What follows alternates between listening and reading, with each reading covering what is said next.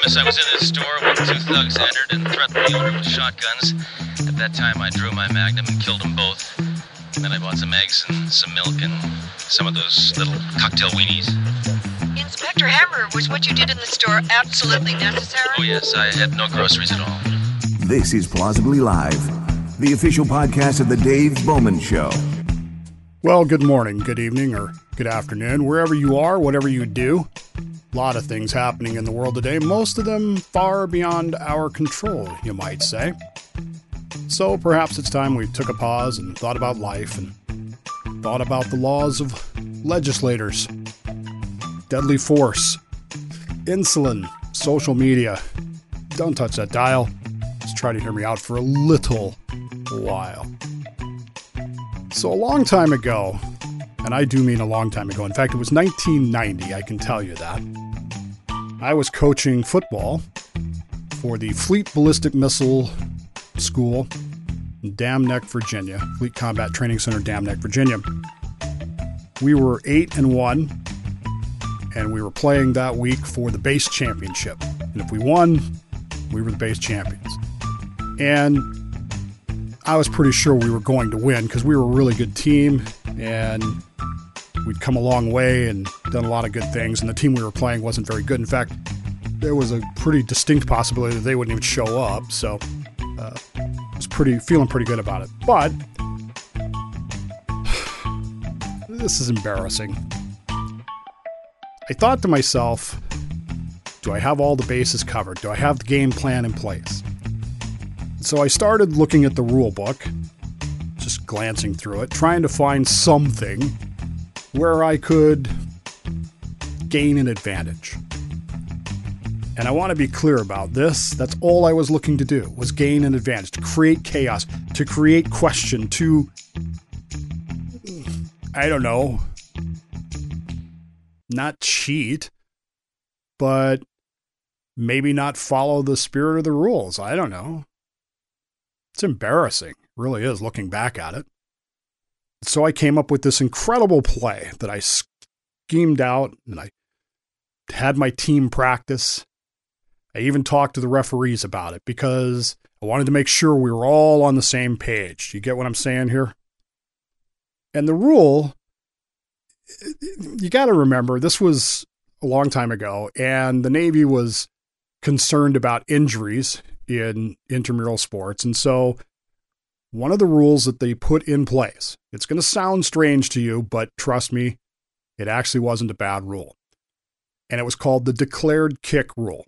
In other words, if you declared that you were kicking the ball, field goal attempt, punt, you couldn't they couldn't rush they couldn't uh, send people to try to block the kick in other words they didn't want people getting all tangled up trying to catch block the kick and blah blah blah and so you would snap the ball the punter in this particular case would step back punt the ball and then the rule said when a player receives the punt or catches the punt the ball is live but until the receiver until a player, and that's what it said, a player catches the ball, the ball is dead. As soon as a player catches the ball, it's live and you can go on. Now, look, whether you think that rule is good or not is irrelevant to me. It was in the books, and so we had to play by it. So I, I started reading that. I said, wait, it doesn't say the receiving team's player, it says a player. So, what if when my punter punts the ball, instead of punting the ball downfield, he punts it backwards over his head. One of my players is stationed back there to catch it. And then we kind of fumblerooski our way into a trick play. Now, again, it's a stupid play. I'm embarrassed that I ever even thought of it. I mean, the only redeeming thing about this entire play is that I never called it. It was in my back pocket we never got in a position where we needed it. We won the game anyway, and we were the base champs. Yay, me and us. And, and I got a nice attaboy from the from the captain and blah blah blah. But this whole play was designed for one purpose. You understand that? This whole play was designed to manipulate rules or to not even manipulate them, to reinterpret the rules into my own favor by me. In other words, I looked at the rules and said, well, this works for me and I should take advantage. The spirit of the game, nobody in their right mind would have ever said to themselves, hey, if a punt is punted backwards and caught, uh, you know, all hell can break loose. Nobody would have ever thought that. But for some reason, at that particular point in my life, I did. And I'm just glad we never called But we did practice it, but we never we never pulled it off in a game, which was good. The idea of manipulating and interpreting rules to your own advantage is problematic. But it's even more problematic when it's not a football coach doing it, it's a freaking legislator. Here in Washington state, we have very specific laws about freedom of information that actually, in many ways, go beyond what the normal freedom of information releases would have uh, on a federal level. Here, we make it clear that a legislator cannot be sued for what they say during a debate. In other words, if it comes out of their mouth during a debate in the legislature, in the Capitol building, they're safe. They can't be sued for that. They can't be held liable for that. And I think that that's appropriate. Written communication, on the other hand, and recorded conversations, on the other hand, do not fall under that. And the, the people of the state of Washington have made that very clear. We, we actually say in the law, we do not give our sovereignty to the legislatures, the legislators. We retain sovereignty. We decide what information we need to know. If it's in if it's on the floor, it's on the record, so we we know it. But you can't be going behind our backs and having secret negotiations and the likes of that. Well, over the past couple of years, Freedom of Information Acts requests in the state of Washington are being denied. Denied. Not ignored, not Oh, we're working on it. We're trying to find the documents we want. Not delayed, denied.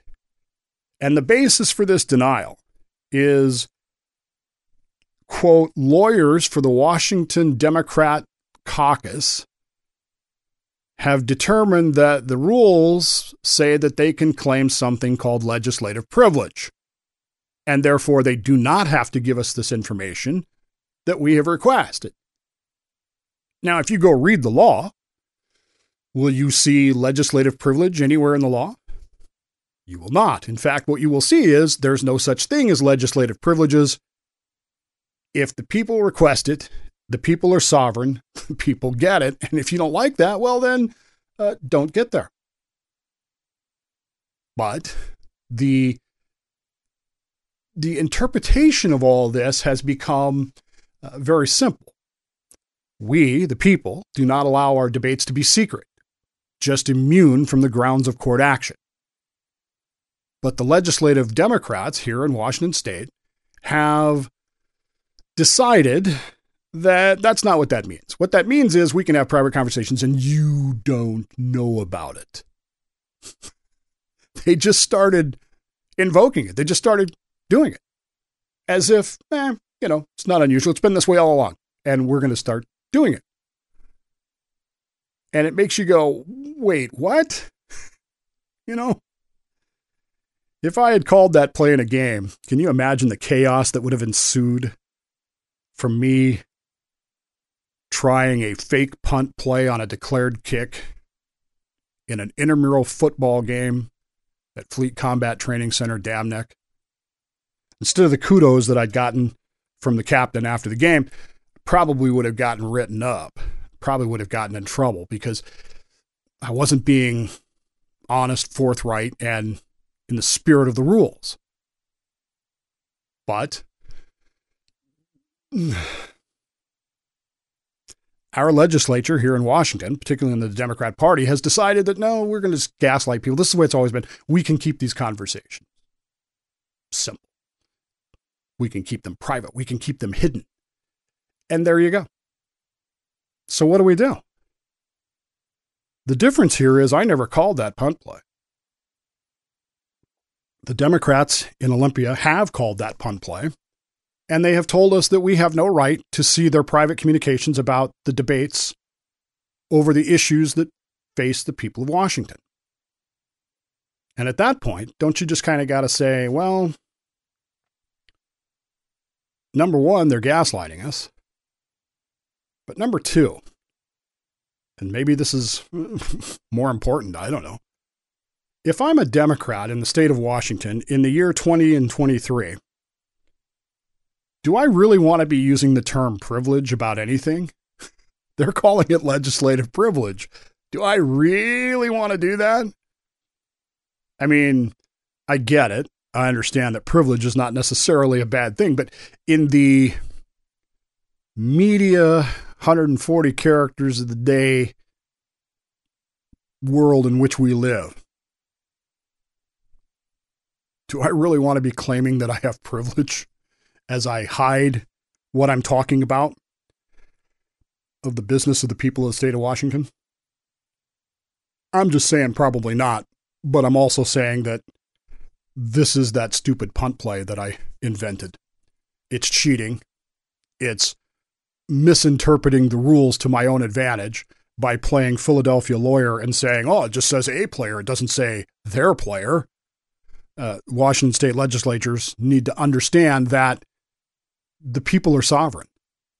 And at some point, I don't know when that's going to be, but at some point, the people are going to say, no more. And unfortunately, I don't think that's going to be soon enough. But in the meantime, just so you know, Washington state Democratic legislators believe that they have privilege. Maybe it's time to, I don't know, check your privilege.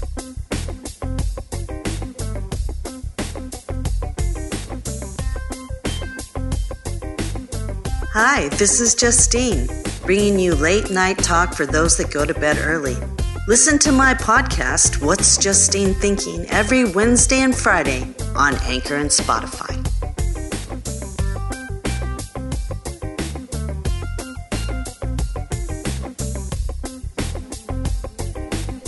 You might have missed this this week. I don't know how you would have. I mean, it's all over social media, it's all over everything. Did you see the video of the guy at the Houston Taqueria? So, just to set the, the scene here a little bit, uh, there's a Houston area taqueria that's open late. It's 11:30 at night, and patrons are enjoying their food. And in walks a young man, appears to be a young man, and he has a gun and a mask. And he starts robbing the patrons. He's taking their money, their jewelry, their wallets, and he's brandishing this gun around and there's a guy sitting at the table on the left. He's his back is to the camera and he's fidgeting. He keeps trying to move to his his hands to his left and not really sure what he's doing but he keeps watching him and every time he looks away he he moves over here. And eventually what happens is the robber starts to move away and turns around and the guy pulls out his handgun and of course he's armed. And as the as the uh, perpetrator moves away from him, he leaps up and shoots the guy multiple times, killing him. Okay, I mean, you know, you talk about talk about the uh, the concept of fuck around and find out. I mean, this is it, right? I mean, you're going to rob a, a taqueria in Texas. You just kind of have to assume that some of the patrons are going to be armed, right? I mean, that's what's going to happen the the man who shot the perpetrator then gets up, goes over to the now dying body of the robber, takes all the loot out of his hands and pockets and redistributes it back to the people who were there, who then all get up and leave, as does the robber. They just leave. And of course, brouhaha ensues because now you have something to talk about. I don't have a general problem with what happened. Generally speaking, I don't have a problem with it. I mean, again, it's it's the concept of fuck around and find out. You rob a taqueria in Houston, I pretty much expect you're going to get shot. I I can't imagine You know, it used to piss me off that people in New York City weren't protesting when, uh, was it Bloomberg? Who was the mayor? Who was the mayor that came up with that stupid 32 ounce drink thing? I'm, I'm, I, it used to tick me off. And I used to say, what's wrong with New Yorkers? I don't think that's wrong with Texans. Texans aren't going to put up with that crap. Texans aren't going to, Texans aren't going to go, well, we should just sit here and be sheep. They're going to shoot back. It's what they do. So it didn't surprise me. And I don't have any real qu- problems with it. But there are some questions that I think, to be intellectually honest, we should answer, or at least try to answer. We're told now that the gun that the perpetrator had was a quote, fake gun. Does that make any difference? I don't think so because again, if you're trying to convince people that if if you want people to treat it as real, then they should treat it as real. I mean, I I can't tell a fake gun from a real gun, not without holding it, not without Look, my eyes are so bad and so messed up right now. I have a hard time seeing the outline for the show. How am I supposed to tell that that's a fake gun from 6, 8, 12 feet away? I can't do it. And I don't know what this guy's condition is. He looks like an older gentleman. Maybe his eyes are good. Maybe they aren't. I don't know. There's questions about the rules of deadly force. Now, I think this is where I get to my problem, which is I was trained as a nuclear weapons security guard, and there are specific criteria for the use of deadly force. And I'm not sure, watching this video, I have no idea if the man who shot the robber was trained in deadly force. I don't know. Nor do I know if the rules of deadly force actually apply in that situation. I that's the part I'm I'm concerned about. Number one, you have to have escalation of force. You have to match force for force. The robber had not shot anyone yet. Of course, he wasn't going to because he didn't have a real gun. So, where's the line on that? I don't, I don't buy the argument about shoot to, to wound or anything like that. I, that's not what I'm saying. But if nothing had happened so far, was anything in any of those wallets worth the application of deadly force? Now, again, philosophically, I don't have a problem with the fact that the guy got shot. I, he, he did something stupid and he did it in a stupid way in a stupid place. He, you know, F A F O, as they say, FAFO. The lawyer for the guy that shot him, th- th- this is the part that bothers me, is the guy that shot the robber disappeared. He, they all left. All the customers left. So nobody was left there for the for the cops to talk about. Literally, all they had was the videotape. Um, if this is a righteous self defense applica- application of deadly force, do you leave? I, I don't know. I mean, there's something there that makes me question. Anyway, the guy's lawyer says that he's ready to talk now. He's ready to uh, come see the police. The police have not charged him with anything and they shouldn't. Based on based on the evidence of the video, I wouldn't charge him with anything. But it's also Houston, which is a very liberal enclave in a conservative state. So who knows what's going to happen with all this? Lawyer says he's ready to talk. I don't know what he's going to tell him other than, yeah, the guy was robbing us and I shot him. See what happens. Will we learn anything ultimately from this? Mm, and what will it be?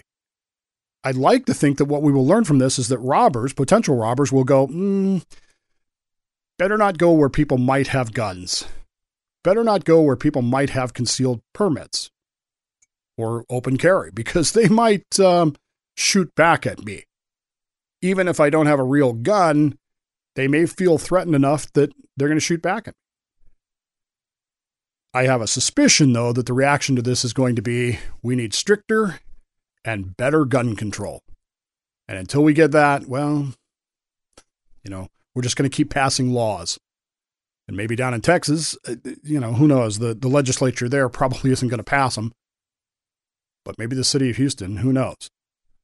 All I know is if you FAFO, you better be prepared because in Texas, at least, people are going to shoot back at you.